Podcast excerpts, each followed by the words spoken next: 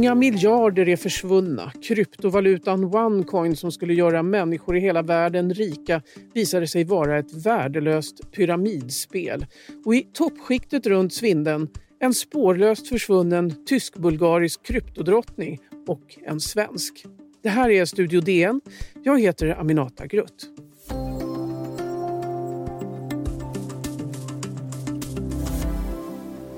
Ja, idag ska Studio DN alltså handla om ett av de största bedrägerierna i modern tid och om de som lurade miljontals godtrogna människor från hela världen att investera sina sparpengar i bluffvalutan Onecoin. Och här i studion har jag med mig DNs reporter Linus Larsson. Välkommen! Tack! Eh, vad var egentligen Onecoin för någonting? Vad fanns bakom eh, påståendena om den här nya kryptovalutan? Ja, OneCoin dök upp för drygt fem år sedan och beskrevs då som en, som en ny valuta som skulle fullkomligt revolutionera världsekonomin och göra de som hoppade på tidigt stenrika. Och jag tror att för att förstå OneCoin så måste man påminna sig om bitcoin, den första och mest eh, kända kryptovalutan som det kallas. Eh, bitcoin var vid den här tiden på allas läppar, framförallt för att värdet på bitcoin hade stigit något ofantligt på ett par år och gjort de som köpte tidigt väldigt, väldigt förmögna. Mitt i den hypen då så dök OneCoin upp. Det beskrevs som nästa chans att vara med från start och en kryptovaluta för vanligt folk, till skillnad från bitcoin som kan upplevas ganska tekniskt komplicerat. Eh, allt frontades av den här kvinnan som har blivit känd som kryptodrottningen från Bulgarien, Ruja Ignatova. Hon framställdes som ett ekonomiskt geni och eh, på jättelika massmöten runt om i världen sålde hon och hennes kumpaner in OneCoin som världens bästa eh, investering. Ja, vi ska höra hur det kunde låta på ett av de här upptrissade mötena i ett klipp från Youtube. Ladies and gentlemen! How are you? Ja, vem är det vi hör här, Linus?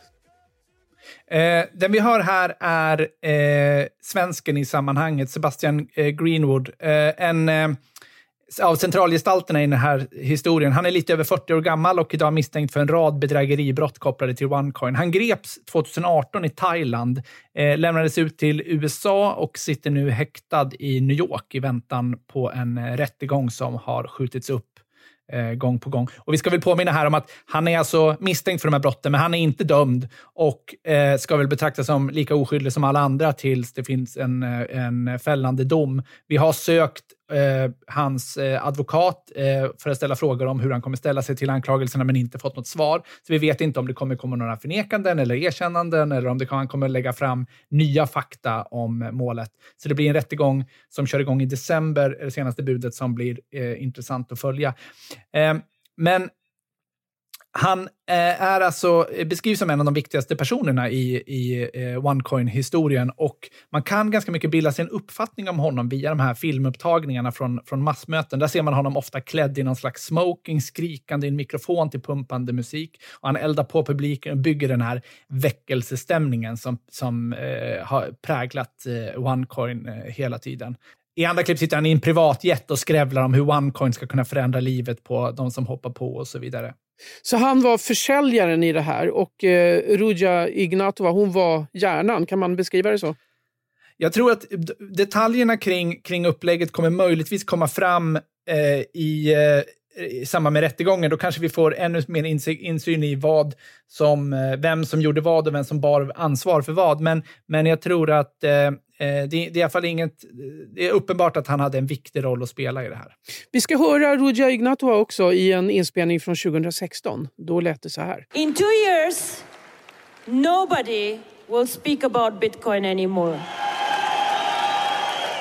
Ja, det här var alltså 2016 och eh, redan då fanns det väl en del tveksamheter men ändå så var det så många som gick på den här bluffen. Hur kan det komma sig att det var så många?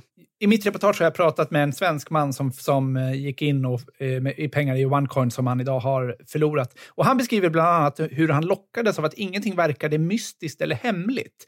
Eh, när han gick på de här mötena så stod ju folk där på scenen, såg honom i ögonen och sa tydligt det här är bra, det här är någonting att hoppa på.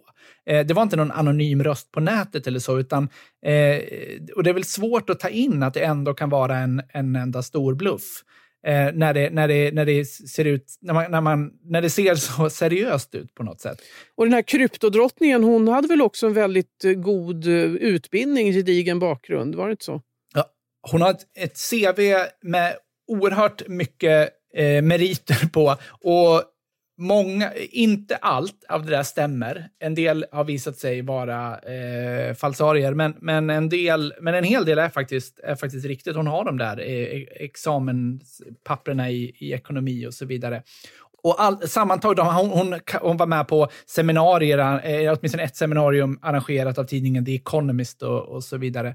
Men, men hon var ju också då den som, eh, eh, som försvann sen och idag beskrivs som den, den, den försvunna eh, kryptodrottningen. Men det var alltså jättemånga som ändå trodde på det här och satsade sina pengar. Eh, men till slut så gick det åt skogen, bluffen avslöjades. Vad hände? Fler och fler tecken framkom ju på att det här var inte vad det utgav sig för att vara. Den här, den här valutan hade inget riktigt värde, utan det var bara siffror på en skärm för de som hade loggat in. De såg värdet stiga hela tiden, men det gick liksom inte att växla dem till någonting annat. Och det där, alla sådana möjligheter de sköts på framtiden och fler och fler började väl tappa hoppet om att de där pengarna var på riktigt. Och fler och fler myndigheter började granska dem, kritisera dem, utmåla dem som en bluff. Och eh, till slut då så klev, en dag så klev eh, eh, kryptodrottningen på ett flygplan. Eh, och där, därefter har man inte sett till henne. Sen dess är hon eh, spårlöst försvunnen. Inte konstigt att eh, hela den här otroliga storyn är på väg till Hollywood för att bli film. Vi ska berätta mer om det och om det rättsliga efterspelet alldeles strax.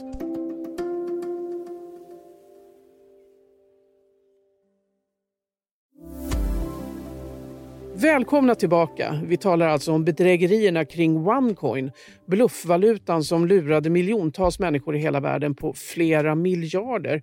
Hur mycket pengar rör det sig om egentligen som har försvunnit? Linus Larsson.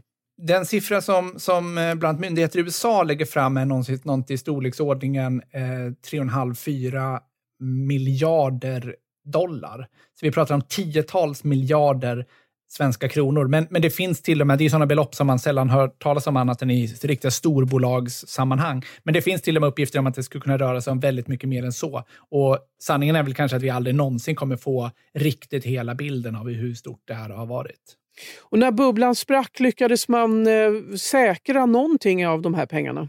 En del pengar har säkrats på konton runt om i världen, men långt ifrån allt. Jag skulle tro att man aldrig kommer få tillbaka alla pengarna som har försvunnit i det här någonsin faktiskt. Och vad hände med de som hade varit i fronten? Det är åtminstone två, tre personer som har gripits. Är det så? Mm.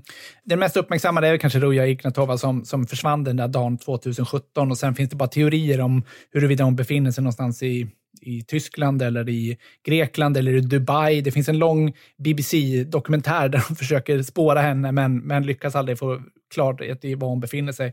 Eh, hennes bror har gripits i USA och börjat samarbeta med polisen. En advokat har dömts för pengatvätt och sen har vi då Sebastian Greenwood, svensken, som, som eh, frontar alltihop, som, som inväntar eh, sin rättegång. Så det har varit en jättelik juridisk eh, apparat som har följt på det här. Varför har det inte blivit någon rättegång ännu för just Sebastian Greenwood?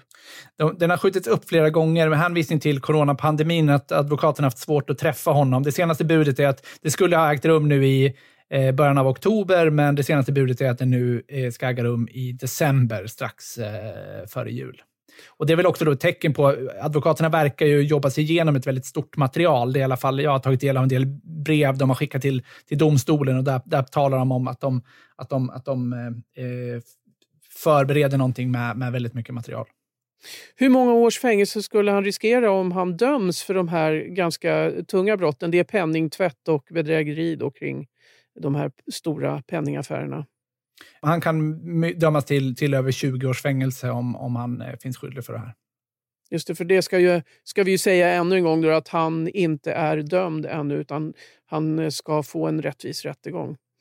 Eh, och kryptodrottningen, när hörde man de sista livstecknen från henne? Var det, det här flyg, när hon klev på flygplanet eller har man hört något efter det?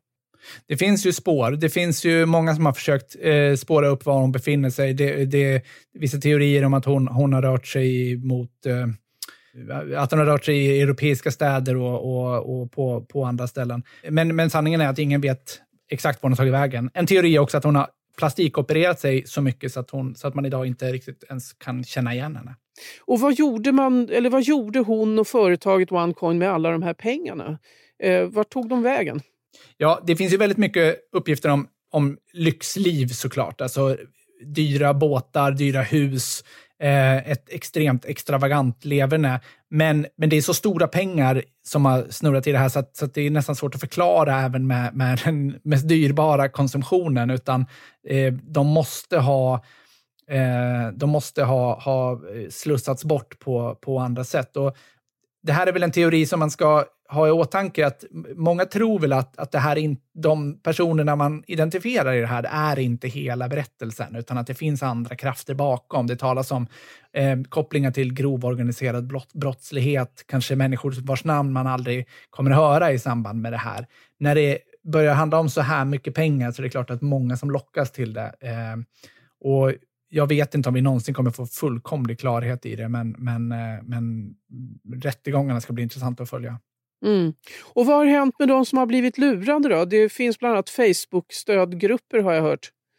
Ja, jag har följt en hel del av sådana grupper med, för folk som har investerat. Det, det, är en salig blandning av människor som, som har eh, kommit till, till total insikt om att de inte kommer att få tillbaka några pengar och beklagar det och sådär. Sen finns det också de som fortfarande tror på det eh, och slår tillbaka. Och den, den, den effekten ska man nog inte underskatta. Det finns ju en psykologisk tendens hos människor att, att eh, väldigt ogärna inse en förlust. Och det är också det som kan få folk att lägga mer och mer pengar på projekt som, som borde vara förlorade. Ibland kanske man det klokaste man kan göra är att man inser att ah, jag förlorade en del pengar, men nu ska jag åtminstone inte Eh, nu ska jag åtminstone inte lägga mer på det. Men, men just när, när man blir så ovillig att, att, att få den här insikten att allt var på låtsas, för det är så smärtsamt att inse, så att man, man eh, lever hellre med, med uppfattningen att, att jo då, det är på riktigt. Om jag bara lägger in lite med pengar så kan, jag nog,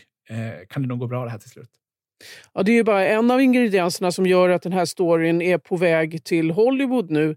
En kvinna som heter Jen McAdam har skrivit en bok. Hon har förlorat alla sina sparpengar och dessutom drog hon in familjen i det hela. Och eh, Manuset eh, för filmen ska göras av samma producenter och manusförfattare som gjorde The Laundromat som handlade om The Panama Papers bland annat. Eh, vad tror du Linus? Tror du vi kommer få reda på sanningen genom den här filmen? Eh, säkert en liten pusselbit till den, men, men jag tror inte hela sanningen kommer framkomma. Däremot så förstår jag att man intresserar sig för det här som en, som en stor film, för den har verkligen alla ingredienser av eh, färgstarka, eh, nästan till bisarra karaktärer, eh, stora, stora pengar och, och märkliga vändningar. Tack så mycket, DNs reporter Linus Larsson. Och vill ni läsa mer så finns hela reportaget på dn.se eller i Lördagsmagasinet. Studio DN görs för Podplay. Producent Sabina Marmulakai, ljudtekniker Patrik Misenberger, teknik Jonas Lindskov, Bauer Media, exekutiv producent Augustin Erba och själv heter jag Aminata Grutt. Vi hörs!